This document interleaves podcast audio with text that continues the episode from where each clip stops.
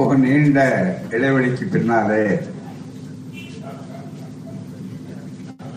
கூட்ட தலைவர் மாவட்ட திராவிடர் கழக தலைவர் வழக்கறிஞர் அமர்சிங் அவர்கள் குறிப்பிட்டதைப் போல ஒரு பதினெட்டு ஆண்டுகளுக்கு பிறகு இங்கே உங்களையெல்லாம் சந்திக்கக்கூடிய ஒரு அரிய வாய்ப்பினை வழங்கி ஏற்பாடு செய்துள்ள மாவட்ட திராவிடர் கழகத்தினுடைய தலைவர் மானமிகு வழக்கறிஞர் அவர்களே வரவேற்பை ஆற்றியுள்ள அம்மாப்பேட்டை ஒன்றிய தலைவர் தோழர் ஜவஹர் அவர்களே திராவிட முன்னேற்ற கழக வடக்கு ஒன்றிய செயலாளர்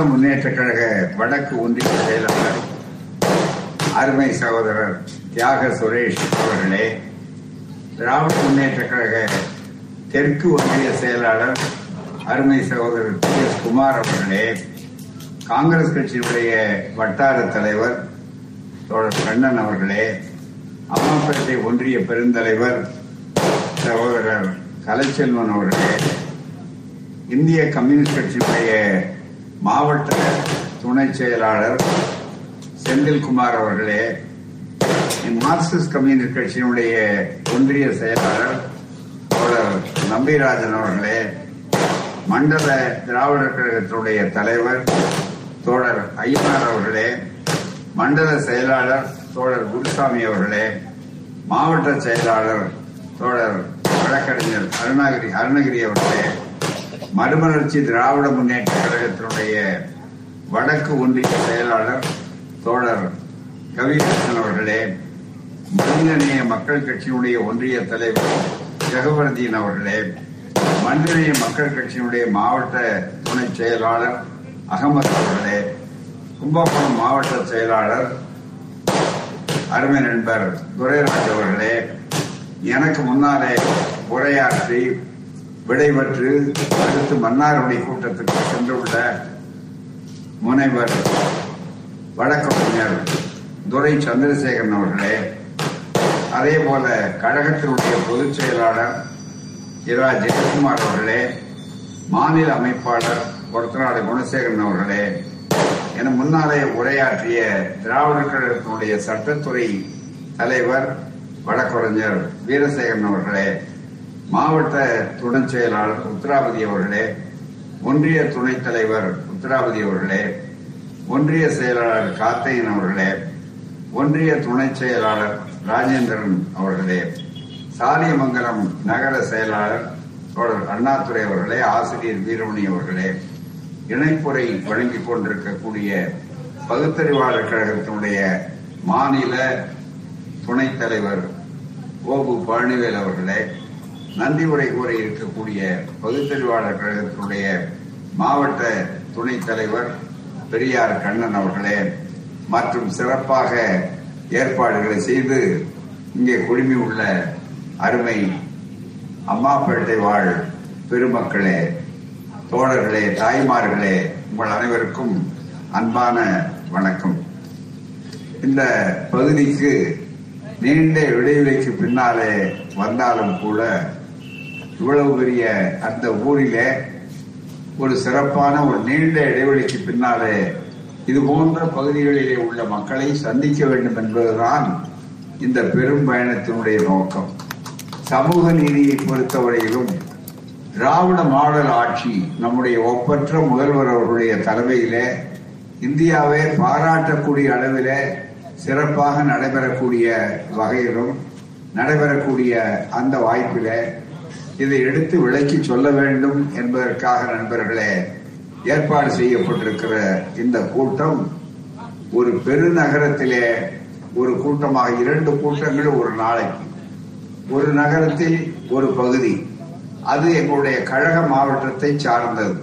அப்படி மூன்றாம் தேதி அன்று ஈரோட்டிலே அறிஞர் அண்ணா அவர்களுடைய நினைவு நாளில் தொடங்கினோம். அன்றைக்கே தேர்தல் பிரச்சாரத்தையும் அங்கே தொடக்கி வைத்து பேசிவிட்டுத்தான் மற்ற பகுதிகளுக்கு வேகமாக புறப்பட்டு வந்து முதல் கட்டம் முடிந்து இரண்டாவது கட்டமும் முடிந்து இன்றைக்கு அம்மாப்பேட்டையிலே மூன்றாவது கட்டத்தை தொடங்குகிறோம் என்பதை மகிழ்ச்சியோடு சொல்லிக் கொள்கிறோம். பெரும் நகரங்களிலே இருப்பதை விட பெரும் கிராமங்களிலே மற்ற பகுதிகளிலும் நடத்த வேண்டும். இந்த கொள்கைகள் புரிய வேண்டும்.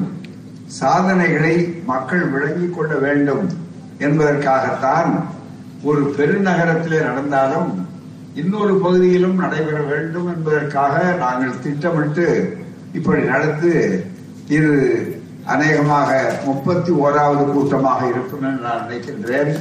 தொடர்ந்து இந்த நிகழ்ச்சி இங்கே நம்முடைய சகோதரர்கள் பேசும்போது ஒன்றிய செயலாளர்கள் சொன்னார்கள். முடிய இருப்பது அன்னை மணியம்மையார் அவர்களுடைய மணியம்மையார் அவர்களுடைய பிறந்த நாள் ஆகிய மார்ச் பத்தாம் தேதி அன்று கடலூரிலே முடியெடுக்கிறது. ஈரோட்டிலே தொடங்கி கடலூரிலே முடியடைய இருக்கிறது. இதற்கிடையிலும் சரணங்கள் இருந்தாலும் கூட இந்த மூன்று செய்திகளை விளக்குவதற்காகத்தான் இந்த கூட்டம். மக்கள் மத்தியிலே. ஒன்று சமூக நீதிக்கு ஏற்படக்கூடிய நம்முடைய தலைவர்கள் பெற்றுத்தந்தையெல்லாம் நாம் பெருக்கிறோமா அல்லது பாதுகாக்கிறோமா என்பதற்காகத்தான் இந்த கூட்டம். இது இல்லையானால் நம்முடைய பிள்ளைகளுடைய படிப்பு கிடையாது. படித்த நம்முடைய பிள்ளைகளுக்கு நம்முடைய இழந்தவர்களுக்கு இளைஞர்களுக்கு வேலை வாய்ப்பு கிடையாது. அது மட்டுமல்ல நமக்கு மான வாழ்வு என்பதே திராவிடர் இயக்கம் தருவதுதானே தவிர மற்ற இடங்களுக்கு கிடையாது. சமத்துவம் சமூக நீதி சம வாய்ப்பு என்பதெல்லாம் ஆண் பெண் என்ற வேதம் இல்லாமல் அளவுக்கு கூட தருவது இந்த இயக்கம் தான் இந்த கொள்கைகள் தான் ஆகவே அதனுடைய தேவைகளை மக்களுக்கு விளக்க வேண்டும் என்பதுதான் நம்முடைய இந்த கூட்டத்தினுடைய நோக்கம். அதற்காகத்தான் அதே போல இந்தியாவிலேயே ஒப்பற்ற ஒரு ஆட்சி நடக்கிறது என்பதை நாமல்ல வடகுலத்தினுடைய ஆங்கில ஏடுகள் சொல்லுகின்றன. இந்தியாவுடைய முதல்வர்களில் முதல்வர் யார் என்றால் அவர்தான் நம்முடைய முத்துவேல் கருணாநிதி ஸ்டாலின் என்ற அந்த பெருமைக்குரிய முதலமைச்சர் ஆவார். அவருடைய சாதனைகள் நாளும் பெருகின்றன அவரை பொறுத்தவரையில அடக்கத்தோடு அவர் சொல்லுகிறார். தமிழ்நாடு முதன்மையான மாநிலமாக இருக்கும் எல்லா இடங்களிலும் அதற்குரிய வாய்ப்புகளை செய்ய வேண்டும் என்பதற்குத்தான் பாஜக மற்ற சில எதிர்கட்சிகள் விலாசமில்லாமல் போகக்கூடியவர்கள் இதன் மூலம் விவரித்து விமர்சனம் செய்து விளம்பரம் தேடிக் கொள்ளலாம் என்று நினைக்கக்கூடியவர்கள் இருக்கிறார்கள். அவர்களுக்கு தக்க பதிலளித்து மக்கள் மத்தியிலே இந்த உண்மைகளை விளக்க வேண்டும் என்பதற்காகத்தான் எங்களுடைய பயணம். அதுல இந்த வகையில இன்றைக்கு நீண்ட இடைவெளியானாலும் ஏராளமாக வந்து குழுமி இருக்கிறீர்கள் ரொம்ப மகிழ்ச்சி. ஒத்துழைத்த அத்துணை திராவிட முன்னேற்ற கழக தோழர்கள் மற்ற கூட்டணி தோழர்கள் பொறுப்பாளர்கள் அத்தனை சகோதரர்களுக்கு என்னுடைய மனப்பூர்வமான நன்றியையும் பாராட்டையும் வாழ்த்தையும் தெரிவித்துக் கொள்கிறேன். அருமை நண்பர்களே இந்த ஊருக்கு வரும்போதெல்லாம் எந்த ஊருக்கு போனாலும் அந்த மேடைகள் அமைக்கிற நேரத்தில் அந்த மேடை அந்த இயக்கம் உருவாவதற்கு அரும்பாடுபட்டவர்களை பற்றி நினைக்காமல் நாங்கள் வந்தது இங்கே வருகிற போது ஐயா ராமு அவர்களை பற்றித்தான் நினைத்துக் கொண்டு வந்தேன். இதுல இளைஞர்களுக்கு தெரியாது. அவரை பற்றி வயதானவர்களுக்கு தெளிவாக தெரியும். ஒரு கருச்சட்டை போட்டுக்கொண்டு ஒரே ஒருவராக இருந்தாலும் ஐயா அவர்களை வரவேற்பார். ரயிலே வரும்போது நாங்கள் சுற்றுப்பட்டு போகும்போது ரயில்வே அவர்கள் வருவார்கள். அது மட்டுமல்ல அதே போல நண்பர்களே நெய்க்குன்னத்தை சார்ந்த நடராஜன் அவருடைய மகள் இங்கே வந்திருக்கிறது. மிகப்பெரிய அளவில். அவர்களுடைய அந்த உழைப்பு எளிய தோழர். அவருடைய இல்லத்துக்கு போய் பார்த்தபோது நாங்கள் எல்லாம் மன உருகி போனோம். என்னுடைய வாழ்வினையர் உட்பட. அப்படிப்பட்ட தோழர் எதையும் எதிர்பார்க்காமல் போராட்ட களத்திலே நின்று தினசரி விடுதலையில வரக்கூடியதை இங்கே சொன்னார்கள் அதை எடுத்து எடுத்து அறிக்கை எடுத்து அவருக்கு வர்ற வருமானத்திலேயே அதுல ஒரு பகுதியை இதுக்கு செலவழிக்கக்கூடிய அளவு செய்யக்கூடியவர்கள் அதுபோல நண்பர்கள் எடுத்துக்கொண்டால் நம்முடைய ஐயா சாலிமங்கலம் தேசபந்து அவர்கள் அதை விட ஐயா துரை அவர்கள் எந்த கூட்டத்துக்கு போனாலும் துரை அவர்கள் மிக முக்கியமா இருப்பார்கள். அதுபோல நண்பர் உடையார் கோயில் புகழேந்தி அவர்கள் இப்படி வரிசையா சொல்லிக்கொண்டே போகலாம். அப்படிப்பட்டவர்களுடைய உழைப்பினால் கட்டப்பட்ட மேடையிலே நாம் அமர்ந்து இந்த பிரச்சாரத்தை செய்கிறோம். அவர்களுக்கு நம்முடைய வீர வணக்கத்தை செலுத்திவிட்டு நான் இந்த உரையை தொடங்குகிறேன். இந்த இயக்கம் இல்லாவிட்டால் திராவிடர் இயக்கம் இல்லாவிட்டால் இன்றைய ஆட்சி இல்லாவிட்டால் நம்முடைய நிலை எப்படி இருந்திருக்கும்? பெரியார் பிறந்திருக்காவிட்டால் நம்முடைய வாழ்வு எப்படி இருக்கும்? எளிமையாக உங்களுக்கு சொல்ல வேண்டும் நண்பர்களே. இப்ப எல்லாரும் நாம வெள்ள செல்லியா வேட்டி கட்டி இருக்கோம் எல்லாம் இருக்கோம். மேல துண்டு போட்டிருக்கிறோம். நல்ல வ- வாய்ப்பு ஓரளவுக்கு வசதி இருக்கு. எல்லாரும் படிக்கிறாங்க. பள்ளிக்கூடம் இல்லாத கிராமமே இல்லை. கொஞ்சம் மற்ற மாநிலங்களுக்கு போய் பாருங்க. உத்தரப்பிரதேசத்துக்கு போய் பாருங்க. ஏன் குஜராத்துக்கே போய் பாருங்க. ஆனா திராவிட மாடலுங்களுடைய அடையாளம் என்னன்னா அங்கே எல்லாம் இல்லாத அளவுக்கு இங்கே ஒரு பெரிய புரட்சி அமைதி புரட்சி கல்வி புரட்சி நடந்தது. நூறு ஆண்டுகளுக்கு முன்னாலே தோற்றுவிக்கப்பட்டதுதான் திராவிடர் இயக்கம். நீதி கட்சி என்று மக்கள் அழைத்தார்கள். அந்த இயக்கம் இருக்கிறத அதுதான் அதனுடைய நீழ்ச்சி தான் இன்றைய ஸ்டாலின் ஆட்சி இன்றைய திமுகவினுடைய ஆட்சி. அன்றைக்கு நம்முடைய தலைவர்கள் சர்பி தியாகராயர் ஆனாலும் டாக்டர் நாயர் அவர்களானாலும் நடேசனார் அவர்களானாலும் சரியேட்டி பன்னீர்செல்வம் நம்முடைய மாவட்ட இந்த மாவட்டத்தை சார்ந்தவர் அப்படி போன்றவர்களானாலும் அவர்கள் எல்லாம் அரும்பாடுபட்டார்கள் ஒரு நல்ல ஆட்சி அன்று கிடைத்ததுனால மனு தர்மம் என்று சொல்லக்கூடிய ஆட்சியை வீழ்த்தினார்கள் இந்த மனு தர்ம ஆட்சின்னா என்ன? அதுக்கு முன்னால சனாதன ஆட்சி. எல்லாரும் படிக்க கூடாதுன்னு சொன்ன ஆட்சி. அதுதான் அம்பேத்கர் சொன்னார். உலகத்துல நான் எவ்வளவோ நாடுகளை பற்றி படிச்சிருக்கேன். மற்ற நாடுகள் எல்லாம் கூட படிப்பு கொடுக்கும்போது வெள்ளைக்காரன் கருப்பன் அப்படின்னா நீங்களோட சொல்லி அவனை ஒதுக்கி வச்சிருந்தான் நிறபேதம் தான் இருந்தது. ஆனா அவனை படிக்காதேன்னு தடுக்கல. என்னோட உட்காந்து படிக்காத என் தோல் வெள்ளையா இருக்கு உன் தோல் கருப்பா இருக்கு. ஆகவா நீ தள்ளி இருந்தான்னு சொன்னார்களே தவிர படிக்காதேன்னு சொல்ல. ஆனா உலகத்திலேயே ஒரே ஒரு மதம் ஒரே ஒரு சனாதனம் ஒரே ஒரு வாய்ப்பு அதனாலதான் ஆதாரபூர்வமா புத்தகங்கள் நாங்க கொண்டு வரோம் பாருங்க. இது வந்து விற்பனைக்காக விற்பனை நோக்கத்துக்காக லாபத்துக்காக அல்ல. மாறாக நாங்கள் சொல்லுவதற்கெல்லாம் ஆதாரம் இருக்கிறது. நாங்கள் உண்மையை சொல்லுகிறோம். மக்கள் புரிந்து கொள்ள வேண்டும். அதற்காகத்தான் இந்த புத்தகங்களை கொண்டு வருவோம். இது கொண்டு வருவார்கள். வாங்க வேண்டும் படிக்க வேண்டும் மற்றவர்களுக்கு கொடுக்க வேண்டும் பயன்பெற வேண்டும். இந்த மனு தர்மத்தை எழுதி வச்சானே. சூத்திரனுக்கு கீழ் ஜாதிக்காரர்களுக்கு எதை கொடுத்தாலும் அறிவை கல்வியை கொடுக்க கூடாது இருக்கு கையில. மீறி அவன் படிச்சான்னா தானே படிச்சா கூட அவர்களுக்கு தண்டனை கொடுக்கணும். என்ன தண்டனை? அந்த காலத்துல அச்சுயந்திரம் கிடையாது வெள்ளைக்காரன் வந்ததுனாலன்னா வந்தது. அப்புறம் தான் எல்லாம் புத்தகம் எல்லாம் வந்தது. அதுக்கு முன்னால வாய்மொழியில தான் வடமொழி சமஸ்கிருதம். இவன் மந்திரம் சொல்றது. வேதத்தை மந்திரம் சொல்றது ஐயோ இன்னொருத்தர் திருப்பி சொல்றது அப்படித்தான் வச்சிருந்தாரு. அத இன்னொருத்தர் படிக்கும் போது கீழ் ஜாதிக்காரனா இருக்கிறவங்க கிட்டடிக்க கூடாது எட்டில் நின்று காதை விழக்கூடாது. காதை பொத்திக்கணும். எப்படி தொடாதே நெருங்காதே பார்க்காதே அப்படி சொல்லக்கூடிய அளவுக்கு ஆக்கினார்களோ அப்படி ஒரு சமுதாயத்தை உருவாக்கிட்டார். அதுதான் ஜாதி. இந்த நாடு சுதந்திரம் அடைந்த நாடுன்னு சொல்லி 75வது ஆண்டு சுதந்திரத்தை கொண்டாடுறோம். சுதந்திரம் அடைந்த நாடுன்னு சொல்றது சொல்லுகிறீர்களே இந்த ஜாதி ஒழிப்பு. அதனால்தான் நண்பர்களே ராமு போன்றவர்கள் போராட்டத்தில் ஈடுபட்டு தண்டனை அடைந்தவர்கள் கூறாது அவர்கள்லாம் தண்டனை அடைஞ்சு பாதை போட்டதுனாலதான் இன்னைக்கு நம்ம பிள்ளைகள் படிக்க ஆரம்பிக்கிறாங்க. உங்களுக்கு சுருக்கமா அவங்களுக்கு சொல்லணும்னா குலக்கல்வி திட்டம். நம்ம நீடாமங்கலம் பக்கத்துல இருக்கு. நீடாமங்கலத்துல உங்களுக்கு தெரியும் நம்முடைய ஆனா ஆறுமுகம். அவருடைய தலைமையில தான் குலக்கல்வி திட்ட எதிர்ப்பு படை நாகப்பட்டினத்துல படுத்தது. குலக்கல்வி திட்டம்னா என்ன? இன்றைக்கு இளைஞர்களுக்கு தெரியாது. ஏன்னா நீ பிள்ளைய கொண்டு போய் பெண் குழந்தைய படிக்க வச்சுனா ஆயிரம் ரூபாய் தானா வீட்டுக்கு வந்து சேரும்னு சொல்ற திராவிட மாடல் ஆட்சி இன்றைக்கு மிகப்பெரிய அளவுல வந்ததுனால இவங்களுக்கு பழைய கதை என்னன்னு தெரியாது. இப்ப அந்த பழைய கதையை திருப்பறதுக்கு தான் முயற்சி நடக்குது. இந்த ஆட்சி இல்லைன்னா இந்த ஆட்சியை ஒழிச்சிட்டா மீண்டும் பழைய குலக்கல்வி திட்டம் வரும். அப்பந்தொழில மகன் செய்யணும். வெளுக்கிறவன் பிள்ளை வெளுக்கணும். மரம் எடுக்கிறவன் மரம் மரம் எடுக்கணும். வீதி கூட்டுறவன் பிள்ளை வீதி கூட்டணும் சவரம் பண்ற பிள்ளைகள் சவரம் பண்ணணும்.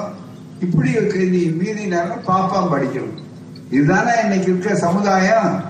இதை மாற்றி அமைத்தது. இப்ப அதை என்ன பண்றாங்க? இதெல்லாம் நம்ம தலைவர்கள் போராடி பெற்று அப்புறம் வந்தாங்க. நல்ல வாய்ப்பா காமராஜர் ஆட்சி ஏற்பட்டது. காமராஜர் மூணு ஆச்சாரியார் மூணு பள்ளிக்கூடங்களை திறந்தார். அரை நேர படிப்பை மாத்தினாரு கைவிட்டாரு.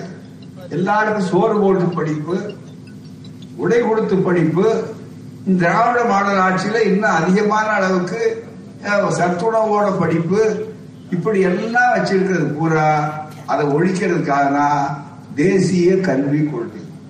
இன்னைக்கு மோடி ஆட்சியில தேசிய கல்விக் கொள்கை. தேசிய கல்விக் கொள்கைன்னா என்ன? இன்னொரு குலக்கல்வி திட்டம். அந்த தேசிய கல்விக் கொள்கையில எந்த விதமான ஒரு ஆதாரமும் பெண்கள் படிப்பதற்கு வாய்ப்பு கிடையாது. இன்னைக்கு நம்முடைய சமுதாயத்துல பாத்தீங்கன்னா நம்முடைய நாட்டுல வேற இந்தியாவில் வேற எந்த பகுதியும் கிடையாது. அதிகமான அளவுக்கு எண்பது சதவீதம் பெண்கள் படித்தவர்களாக இருக்கிறார் என்றால் அது தமிழ்நாடு. இதை நான் சொல்லல. மோடி கிட்ட இருக்கார் பாருங்க கல்வி அமைச்சர். தர்மேந்திர பிரதான் அவருக்கு பேர். அவர் இப்ப வந்தார் தமிழ்நாட்டுக்கு வந்தார். கோவையில அவினாசிலிங்கம் பல்கலைக்கழகம் ஒன்று இருக்கு. ஹோம் சயின்ஸ் யூனிவர்சிட்டின்னு நிகழ்நிலை பல்கலைக்கழகம். அந்த பல்கலைக்கழகத்துல பட்டமளிப்பு விழாவுக்காக வந்தார். அவர் சொல்றார் இந்தியாவிலேயே தமிழ்நாட்டில்தான் பெண்கள் அதிகமாக படித்திருக்கிற ஒரு மாநிலம் என்பதை மத்திய கல்வி அமைச்சர் சொல்றார். இது அத்தனையும் திராவிட மாடலுடைய மிகப்பெரிய வெற்றி. இந்த ஆட்சி இல்லைன்னா நடக்குமா? சுருக்கமா உங்களுக்கு நேரம் இல்லை. ஏன்னா அடுத்து பேசிட்டு மற்ற பகுதிக்கு போவோம். இன்னொரு செய்தியை உங்களுக்கு விளக்கி சொல்ல கடமைப்பட்டிருக்கிறேன். இது எங்களுடைய பத்திரிகை அல்ல. மிக முக்கியமா சொல்லணும்னா தினமணி ஏழு. இந்த தினமணி ஏட்டுல வந்திருக்கிற ஒரு செய்தியை சொல்றேன். கல்வி மருத்துவம். டாக்டர் வாழ்க்கைக்கு ரொம்ப மிக முக்கியம் என்ன? நோயற்ற வாழும் அறிவுக்கு கல்வி. அந்த கல்வியை பரப்ப வேண்டும் என்பதற்காகத்தான் இன்னைக்கு இந்த நீட் தேர்வுக்கு எதிராக மிகப்பெரிய அளவுக்கு ஒரு போராட்டத்தை நடத்திட்டு இருக்கிறோமே. நம்முடைய முதல்வர் இப்ப கூட உச்ச நீதிமன்றத்தில் மீண்டும் வழக்கு போட்டு அந்த தமிழ்நாட்டு அரசு சார்பாக அங்க வழக்கு நடந்து கொண்டிருக்கிறது. எங்களுடைய பிள்ளைகளுக்கு நீட் தேவையில்லை அப்படின்னு. காரணம் ஏன்? தமிழ்நாட்டில் நிறைய மெடிக்கல் காலேஜ் தமிழ்நாட்டில் இந்தியாவிலேயே ஒவ்வொரு மாவட்டத்துக்கும் ஒரு மரு- மருத்துவ கல்லூரி இருக்கிற ஒரே மாநிலம் திராவிட மாடல் ஆட்சி நடக்கக்கூடிய இந்த தமிழ்நாடு தான். இதுக்கு யார் காரணம்? முத்தமிழறிஞர் கலைஞர் அவர்கள் திட்டமிட்டு ஒவ்வொரு மாவட்டத்துக்கும் வரணும் அப்படின்னு சொன்னார். அதனுடைய விளைவு பாருங்க. அதிக எம்பிபிஎஸ் முந்தா நாள் வந்து திருமணி பத்திரிகை. அதிக எம்பிபிஎஸ் இடங்கள் தேசிய அளவில் தமிழகம் முதலிடம். தமிழ்நாடு. அது கூட அவருக்கு தமிழ்நாடுன்னு போடுறது கொஞ்சம் கஷ்டம். அவர் கவர்னர் கட்சியில் இருக்காரு. அதுதான் மிக முக்கியம். சரி அது ஏதோ போய் தொலையுது. அதெல்லாம் அவர் பார்த்துக்கிட்டார் இப்ப அவரே முதல்ல ஒத்திக்க பார்த்தார் இது சரியா வராதுன்னு இப்ப ராகத்தை மாத்திட்டார். வேற விஷயம். ஆக அந்த நிலையில எண்ணி பாருங்க.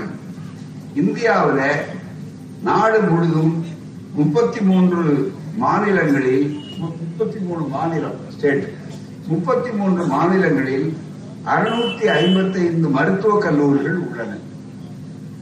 மொத்தம் ஒரு லட்சத்தி நூத்தி அறுபத்தி மூணு எம்பிபிஎஸ் இடங்களுக்கு டாக்டர் மாணவர்கள் சேர்க்கை நடத்தப்பட்டு வருகிறது.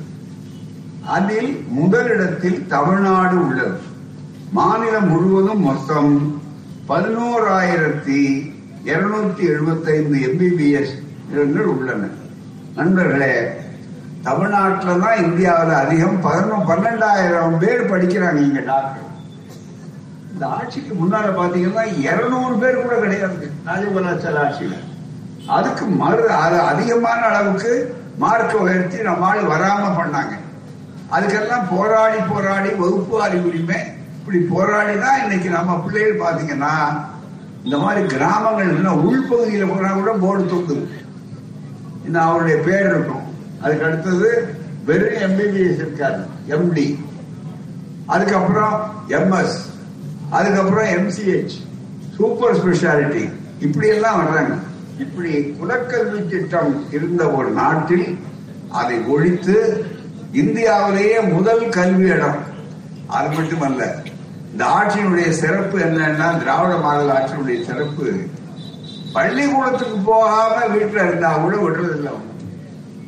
வீடு தேடி கல்வி இதுவரையில பள்ளிக்கூடத்துக்கு போனாதான் கல்வி. போகாதவனுக்கு சேர்த்து வீடு தேடி கல்வி. அதே மாதிரி நோயாளிகள் வயசானவங்க அவங்களுடைய நிலை என்ன அப்படின்னா அவங்க தட்டு தடுமாறி டாக்டரை போய் பார்த்து மருத்துவமனைக்கு பஸ்ஸை பிடிச்சி அங்க இவங்கெல்லாம் அவசியப்பட்டு வயதான காலத்தில் இருக்கக்கூடிய நிலையை மாற்றி இன்றைக்கு விழுதடி தேடி மருத்துவம். எத்தனை மைல்? மலை கிராமத்துல போறாங்க. இந்தியாவில் வேற எந்த மாநிலத்திலாவது உண்டா? குஜராத்ல உண்டா? குஜராத் மாடல் குஜராத் மாடல் சொன்னாரு. என்ன குஜராத் மாடல்? நல்லா நீங்க நினைத்து பாருங்க. குஜராத் மாடல் தான் பிபிசி எடுத்து காட்டுறாரு. என்ன குஜராத் மாடல் நடந்ததுன்னு. அதனால தான் அது மிகப்பெரிய அளவு தடை போட்டாங்க. நல்லா நீங்க சிந்திச்சு பார்க்கணும் எனவே கல்வி மருத்துவம் இது அத்தனையும் நம்ம ஆட்சி. இதை தடுக்கணும் இப்ப. காரணம் மனிதருக்கும் நம்முடைய சமூக நீதிங்கிறது அதுதான். அதனாலதான் நம்முடைய முதல்வர் என்ன பண்ணாரு? சமூக நீதி. பெரியார் பிறந்த நாள். செப்டம்பர் பதினேழாம் தேதி பெரியார் பிறந்த நாளை சமூக நீதி நாளாக அறிவித்து உறுதிமொழி எடுக்க அந்த உறுதிமொழியில சமூக நீதினா என்னன்னு தெரியும் சொன்ன உடனே அது மிகப்பெரிய அளவில் ஒரே வார்த்தையில சொன்னார். பெரியார் எந்த சொல்ல பயன்படுத்தி சமூக நீதியை விளக்குறாரோ அதையே எடுத்து சொன்னார். அனைவருக்கும் அனைத்தும். எல்லாருக்கும் புரிய முடியாது. அனைவருக்கும் அனைத்தும். இருக்கிறவங்க அத்தனை பேருக்கும் சேர் கிடைச்சா ஏங்க மத்தவங்க நிக்கணும்? இருக்கிறவங்க அத்தனை பேருக்கு சாப்பாடு போட்டா ஏங்க ஒருத்தன் பட்னியா இருப்பான்? இருக்கிற அத்தனை பேருக்கு துணி கிடைச்சா ஏன் அவங்க இதா இருப்பாங்க? அத்தனை பேருக்கு பள்ளி கொடுத்த இடம் ஏன் சங்கடம் வருது? ஒரே வார்த்தை அனைவருக்கும் அனைத்தும். இதுல நல்லா கவனிக்க வேண்டிய செய்தி ஒண்ணு இருக்கு. இந்த அனைவருக்கும் அனைத்தும் இருக்கு பாருங்க அதுல பார்ப்பனருக்கும் சேர்த்து. ஐயா நீ இவ்வளவு நாளா நீ அனுபவிச்சுட்டு எங்களை நீ வந்து படிக்க கூடாது தடுப்பிய? இப்ப நாங்க படிக்க படி வாங்குறோம். நீ தடுக்க நீ படிக்க கூடாது நாளைக்கு. அப்படின்னு சொல்ல நமக்கு உரிமை உண்டு. ஆனா செய்ய மாட்டோம். நம்ம மனித நேயத்தை பார்க்கிறவர்கள் நியாயத்தை நீதியை பார்க்கிறவர்கள் அதனால என்ன சொல்றோம்? உனக்கு இடம் உங்களுக்கு நாங்க வஞ்சிக்கல. ஆனா நீங்க எத்தனை சதவீதம் இருக்குன்னா அத்தனை சதவீதத்தை வாங்கிக்கீங்க மூன்று சதவீதம்னா மூணு சதவீதம். அஞ்சு சதவீதம்னா அஞ்சு சதவீதம். இதுதான் மிக முக்கியம். ஆகவே இந்த ஆட்சி அது மட்டுமல்ல பகுதி யாரு? பெண்கள். அந்த பெண்கள் படிக்கணும். இதுக்கு முன்னால என்ன எழுதியிருக்கான்? பெண்கள் படிக்க கூடாது பெண்கள் சுதந்திரமா இருக்கக்கூடாது. ஆனா என்ன இப்ப பாக்குறீங்களே கிராம பகுதிகளில் உங்களுக்கு தெரியும். எல்லா இடத்துலயும் நகரசபை மேயர் துணை மேயர் அல்லது நகரசபை தலைவர். நான் எங்க போனாலும் இந்த சுற்றுப்பயணத்துல பாக்குறேன் மேடையில பாத்தீங்கன்னா எங்களை வரவேற்கிறது யாருன்னா நகரசபை தலைவர். அம்மா வரவேற்கிறாங்க. மேயர் துணை மேயர் வரவேற்கிறாங்க. மேயர் வரவேற்கிறாங்க. அருமையா பேசுறாங்க. மிகப்பெரிய அளவுக்கு. அதுவும் இடஒதுக்கீடு மத்திய அரசு கொடுக்கறதுல கூட நமக்கு 52% ரெண்டு சதவீதம் பிற்படுத்தப்பட்டவர்கள். 52% ரெண்டு சதவீதம் தான் மண்டல் கமிஷன்ல அவர் பரிந்துரை செஞ்சிருக்காரு. இருபத்தி ஏழு சதவீதம் அதுவும் நமக்கு கிடைக்கல. பேர்ல இருபத்தி ஏழு சதவீதம் மேல எழுதியிருக்கான். உள்ள கொடுக்கும்போது நமக்கு பதிமூணு பதினாலு கொடுத்து அதை பார்ப்பனர்கள் உயர் ஜாதிக்காரர்களே வஞ்சித்து கொடுக்கிறார் இங்க நண்பர்கள் சொன்னார். பேசும்போது நண்பர் திமுக நண்பர் என்று சொன்னார். பத்து சதவீத இடஒதுக்கீடு உயர் ஜாதி ஏழைகளுக்கு. அதை இந்த கையால கொடுத்து அந்த கையில ஏமாத்துறான். ஏழைகளுக்கு கொடுக்குறேன்னு சொன்னா புரியுது. ஏழைகள் எங்க எங்க எங்க அதிகம் இருக்கிறான்? பிற்படுத்தப்பட்டவர்கள ஏழை அதிகம் இருக்கான் தாழ்த்தப்பட்டவர்கள ஏழை அறிஞர் இருக்கான் மிக பிற்படுத்தப்பட்டவர்கள் ஏழை அறிஞர் இருக்காங்க. மற்ற மைனாரிட்டிகள்ல ஏழை அறிஞர் இருக்காங்க. ஆனா உயர் ஜாதியில நீங்க நல்லா நினைச்சு பாருங்க. ஒரு சின்ன உதாரணம் சொல்றேன். உங்களுக்கு விளக்கிறதுக்காக இது தனி பொதுக்கூட்டம்ல ரொம்ப நேரம் பேச முடியாது. இந்த நூறு நாள் வேலை திட்டம் இருக்குல்ல ஏன்னா எல்லாம் உங்களுக்கு புரிய முடியா சொல்ற உதாரணம். இந்த நூறு நாள் வேலை திட்டத்துல எங்கேயாவது பாப்பானோ பாப்பாத்தியோ வந்திருக்காங்களா? தலையில கூடையை தூக்கிட்டு அப்புறம் என்ன ஏழைகள் எங்க இருக்காங்கன்னா இதை விட கண்ணை உன் கண்ணை திறந்து அகலமா கண்டதுக்கு என்ன வேணும்? அவன் ஏழைன்னா யார் வர்றாங்க? ஏன் எங்க ஆள் மட்டும் எங்க ஆள் வர்றாங்க? நூறு நாள் எங்க இருந்து வர்றாங்க? அம்மாப்பேட்டை பக்கத்துல ஓரத்துல எங்கேயாவது ஒரு இடத்துல இங்க விருந்தலைவர் ஆரம்பிச்சு எல்லாம் பண்ணி மற்றவங்க வேலை கொடுத்தா அதுக்கு எங்க இருந்து வர்றாங்க? சாலியமங்கலத்துக்கு அந்த இருந்து இங்க வர்றாங்க. ஏன்னா இங்கதான் இருக்குன்னா வேலை வேற வழி இல்லை. அது கிடைக்கணும்னு வர்றாங்க. ஏன் ஒரு பாப்பாத்தி வரலன்னா அவங்கள வறுமையில வைக்கணும்னு எங்க ஆசை இல்லை அவங்களும் வசமத வசதியெல்லாம் இருக்கணும். யாருமே வறுமையில இருக்க வேண்டாம். அது எங்களுடைய இலக்கு.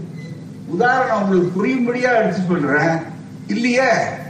கொஞ்ச நாளைக்கு முன்னால பாத்தீங்கன்னா இன்னைக்கு வந்து வசதியா இருக்கு. இன்னைக்கு அந்த காட்சிகளை இளைஞர்கள் பார்க்க முடியாது.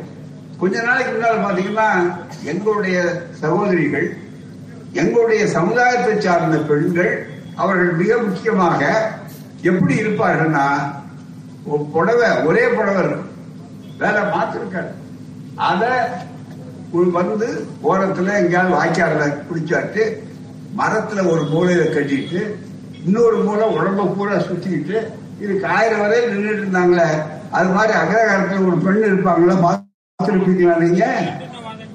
அவங்க இருக்கணும்னு ஆசை இல்லை எனக்கு. அவங்க இருக்காம நல்லதா இருக்கட்டும். எங்க சமுதாயத்தில் மட்டும்தான் கேட்டா அவன் தலை மிக முக்கியமா? இன்னைக்கு அதுல கை வச்சிருக்காங்க. அந்த நூறு நாள் வேலை திட்டம். அப்ப அவருக்கு நூறு நூறு ரூபாயில எல்லாம் போக எண்பது ரூபாய் கிடைச்சாலே பெரிய விஷயம். சரி அதை வாங்கிட்டு வர்றாங்க. அதுல ஊருக்கு போகணும். இங்க இருந்து ஊருக்கு அவங்க பஸ்ல ஏறி தான் போகணும். நடக்க முடியாது. அப்ப இருபது ரூபாய் டிக்கெட் கொடுக்கணும். பத்து ரூபாய் டிக்கெட் கொடுக்கணும் அந்த அம்மா. ஆனா இன்னைக்கு ஸ்டாலின் ஆட்சியில் ஏற்றி உட்கார்ந்தா ஒண்ணும் வேண்டாம்னு சொன்னா அந்த இருவரும் நிம்மதியா நினைக்கிறாங்க பாருங்க.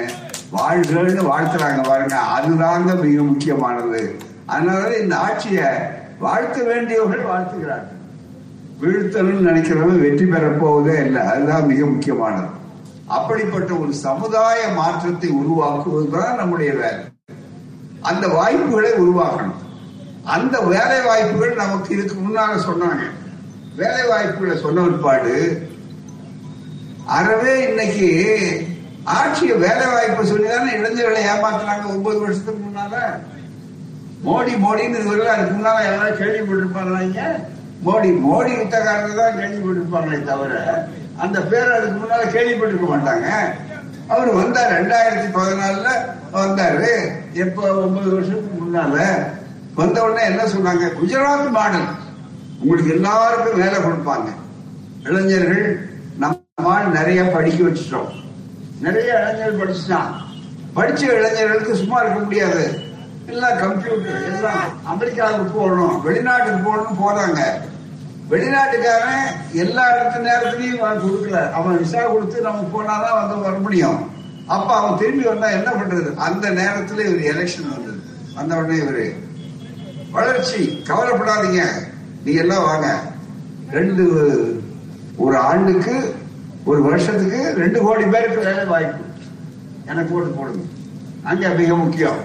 நம்ம ஆளுங்க உடனே தயாராயிட்டாங்க. இளைஞர்களுக்கு புரியல. அதுதான். அப்பவே நாங்க எச்சரிச்சோம். அது மட்டும் அல்ல நிறைய கருப்பு படத்தை எடுத்து போய் வெளிநாட்டுல போட்டிருக்காங்க. இந்த ஊர் பணக்காரங்க. ஆகவே அந்த படத்தை எல்லாம் நான் கண்டுபிடிச்சு கொண்டு வந்து உங்க ஒவ்வொருத்தருடைய பேங்க் அக்கவுண்ட் இருக்கு பாருங்க. வங்கி கணக்கு. அதுல பதினஞ்சு லட்சம் ரூபா பொத்து பொத்துன்னு வரும் லட்சுமி வந்து உங்க வீட்டு கதவை தட்டுவா. கவலைப்படாதீங்க. ஏன்னா நம்ம லட்சுமி ஒரு கல்விக்கு செல்வத்து கடவுள் வச்சிருக்கோம். லட்சுமி கதவை தட்டல. லட்சுமி பேங்க் தான் காணாத போச்சு. அது பேர்லயே இருக்கிறது. மிக முக்கியமா. அப்படி இன்னைக்கு என்ன நடந்தது? செஞ்சாங்களா? கேட்டா அந்த மந்திரிகள் சொன்னாங்க. நல்ல கவனிங்க நேரம் இல்ல. என்ன சொன்னாங்க தெரியுங்களா? இதுவும் இந்தியில சொன்னான் சப்கா சாத் சப்கா விகாஸ் புரியல. அதுக்கு பதில் எதை சொன்னான்னா இந்தியில சொன்னான். என்னன்னா ஜும்லா அது என்ன ஜும்லா? நம்மளால போய் ஜும்லான்னு கேட்டு பாருங்க. நம்ம இளைஞரை படிச்சால கூட ஜும்லான்னா அது நாங்க சிம்லாவுக்கு பக்கத்துல ஊரான்னு கேட்பான். ஊரா அது ஜும்லான்னா சும்மா. என்னையா உறுதிமொழி கொடுத்துட்டு ஏன் அந்த வாக்குறுதி தேர்தல் வாக்குறுதியை இப்போ ஒன்பது ஆண்டுகள் வரையில செய்யலையான்னு கேட்டா அது ஜும்லா சும்மான்னு பதில் சொல்றாங்க.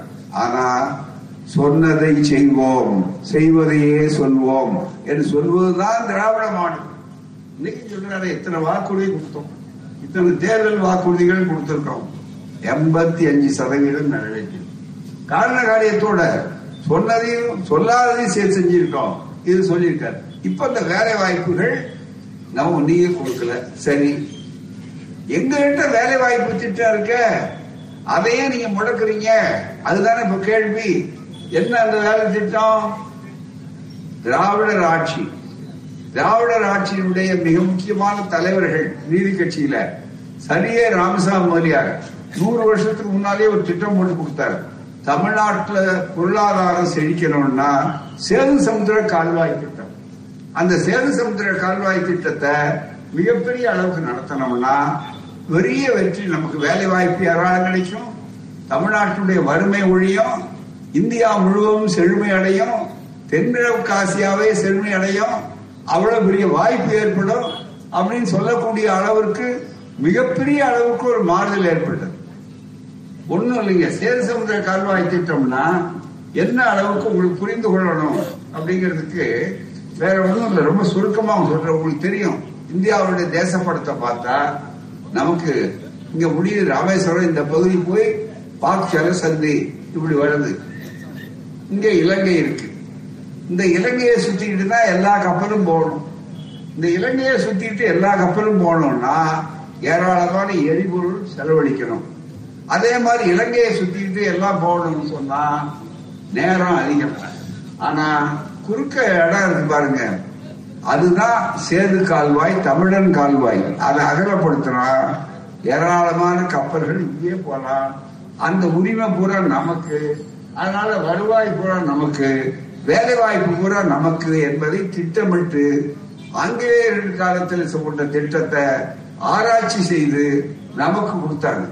ஆனா இதை நடைமுறைப்படுத்தாம வச்சிருந்த உடனே எழுச்சி நாள்னு அண்ணா கொண்டாடினார். உடனே முத்தமிழறிஞர் கலைஞர் எப்படியாவது அதை செய்தாகணும் அப்படிங்கறத உறுதியா இருந்து ஐக்கிய முற்போக்கு கூட்டணி வந்தது பாருங்க யூபிஏ டெல்லியில. அவங்களோட அப்ப பத்து அமைச்சர்கள் நமக்கு கிடைச்சாங்க. நீங்க வாக்களித்தீர்கள். அதனுடைய விளைவு. உடனே மன்மோகன் சிங் பிரதமராக வந்தாரு. சோனியா காந்தி அம்மையார் காங்கிரஸ் தலைவராக இருந்தாரு. முத்தமிழறிஞர் கலைஞர் அவருக்கு பத்து அமைச்சர்கள் தமிழ்நாட்டுக்கு கிடைக்க வாய்ப்பை பயன்படுத்தின உடனே அது அருமையா காய் நகர்த்தினார். கப்பல் துறையை எங்கள்கிட்ட கொடுங்க. சேது சமுதிர கால்வாய் திட்டத்தை செய்யுங்க எங்க பிள்ளைகள். எங்க நாடு தமிழ்நாடு இந்தியாவே அது பாதுகாப்பு உறுதி அப்படின்னு சொல்லி கேட்டாரு. உடனே அவங்களும் சரி இருந்தாங்க நிதி ரெண்டாயிரம் கோடி ஆச்சே ரெண்டாயிரம் கோடி எப்படி நிதி தயார் பண்றது அதுக்கு எங்கிட்ட வழி இருக்கு. நிதி கார்பரேஷன் அதெல்லாம் சேர்ந்து இந்த புத்தகங்கள் மூணு புத்தகம் இருக்கீங்க இது சேது சமுதிர கால்வாய் திட்டம். பாலு டி ஆர் பாலு அந்த வரலாற்றை எழுதியிருக்காரு. அவர் தான் கப்பல் துறை அமைச்சரா போட்டது. அதே மாதிரி கலைஞர் அவர்கள் இதை தடுத்து நிறுத்தின உடனே சேது சமுதிர கால்வாய் திட்டமும் ராமன் பாலமுங்கிற தலைப்புல நாங்க எல்லாரும் பேசின பேச்சுல கலைஞர் பேசுற கூட்டம். இது ப- பல ஆண்டுகளுக்கு முன்னால சென்னையில நடந்த கூட்டம். அவர் அன்றைக்கு இதை நிறுத்தலாங்கன்னு முயற்சி பண்ணாங்க. முடிய போற நேரத்துல. அப்படி நிறுத்துற நேரத்துல பேசுறது தான் ரெண்டாயிரத்தி ஏழுல. அப்ப நிறுத்தின உடனே ஆத்திரத்தோட நாங்க அனைத்து கட்சியையும் உண்டாக்கி சென்னை தலைநகர்ல பேசினார். அதுல அதனுடைய விளைவு. அதுல தெளிவா எடுத்து சொன்னாங்க என்ன எல்லாம் முடிய போகுது. சுருக்கமா அவங்க சொல்றேன். புரிஞ்சுங்க. அந்த சேது சமுதிர திட்டம் ரெண்டாயிரம் கோடியும் திரட்டியாச்சு. கப்பல் துறை அமைச்சர் வேக வேகமா செஞ்சாரு. அது முடியறதுக்கு முன்னால ரெண்டாயிரத்தி ஏழுல முடிய போகுது இன்னும் சில மாதங்கள்ல முடிய போகுது ஆழப்படுத்திக்கிட்டே வந்தாங்க. ஆழப்படுத்திட்டு வரும்போது வெறும் இருபத்தி மூணு கிலோமீட்டர் தூரம் தான் வெறும் இருபத்தி மூணு கிலோமீட்டர் தான் அது முடிய வேண்டியிருக்கு. அப்ப வெட்டிட்டு வரும்போது ஆழப்படுத்தும் போது அந்த அங்க பாறைகள் தென்பட்டன. அந்த பாறைகள் பவள பாறைகள் சுண்ணாம்பு பாறைகள். அதுக்கு இவங்க என்ன பண்ணாங்க? அந்த உடனே இந்த வேலை முடிஞ்சு போச்சுனாக்கா ரெண்டாயிரத்தி எட்டுக்குள்ள வேலை முடிஞ்சு போகுது. ரெண்டாயிரத்தி ஒன்பதுல பொது தேர்தல் வரப்போகுது. பொது தேர்தல் வந்தா அது திமுகவுக்கு லாபம். பொது தேர்தல் வந்தா காங்கிரசுக்கு என்ன பெருமை. ஆகவே நமக்கு என்ன வாய்ப்புன்னு மூணு பார்ப்பனர்கள் நினைத்தாங்க. ஒன்னு ஜெயலலிதா இன்னொன்னு சுப்பிரமணிய சாமி இன்னொன்னு சோ. ராமசாமி. மூணு பேர் உட்கார்ந்து திட்டிருந்தாங்க உச்ச நீதிமன்றத்துல போய் ஒரு வழக்கு போட்டாங்க. என்ன சொல்லி அதை தடை கேட்டாங்கன்னு சொன்னா அது புனிதமான ராமன் பகுதியில் ராமன் கட்டின பாலம். அந்த ராமர் கட்டின பாலத்துல போய் கை வைக்கக்கூடாது. அது ரொம்ப ஆபத்து புனிதமானது. அது ஒரு புனிதமான சின்னம்னு சொல்லணும்னாரு. உடனே கலைஞர் கேட்டார். ஐயா ஆதாரம் என்ன? எல்லாரும் கேட்டாங்க. நாட்டில் இருக்கும் பல பேர் ஆதாரம் என்ன? ஆதாரம் எல்லாம் சொல்ல முடியாது. நாங்க நம்பிக்கை. ரொம்ப காலம் நம்புறோம் எப்பயா கட்டினார் பாலம் பதினேழு லட்சம் பதினேழு லட்சம் ஆண்டுகளுக்கு முன்னால். மனுஷனே அப்ப சரியா இல்லையா அப்ப எப்படி கட்டியிருப்பாரு? அதுக்கெல்லாம் பதில் சொல்ல மாட்டோம். நாங்க நம்புறோம் அப்படின்னு சொல்லி பதில சொன்னாங்க. அப்பதான் கலைஞர் கொஞ்சம் வேகமா பேசினார். அப்ப கேட்டார் ஏன் ராமம் பாலம் கட்டினா ராமம் பாலம் கட்டினாங்கிறிய? ராமன் என்ன இன்ஜினியரான்னு ராம எந்த இன்ஜினியரிங் காலேஜில் படிச்சாரு நியாயம் தானே? ஏன்னா இன்ஜினியர் தான் பணம் கட்ட முடியும். பாலு வந்து இன்ஜினியர் அதனால தான் அவருக்கு அந்த தொழில கொடுத்தாங்க. மிக முக்கியமா ராமர் அப்படி கேட்டாரு. உடனே வடநாட்டில் ஒரு சாமியார் உத்தரப்பிரதேசல அவர் ரொம்ப ஆவேசப்பட்டு அந்த சாமியார்கள் அங்கே ரொம்ப பேர் பண்ணுவாங்க இப்போ எல்லாரும் வரிசையாக ஜெயிலுக்கு போயிட்டு இருக்காங்க எல்லாருமே. அதனால அவன் உடனே பெரிய அளவுக்கு வந்த உடனே என்ன அவர் கேட்டாருன்னா ஆஹா கருணாநிதினு ஒருத்தர் இங்க தமிழ்நாட்டுல ராமனை அவமதிச்சிட்டார். ஆகவே என்ன செய்யணும் தெரியுமா?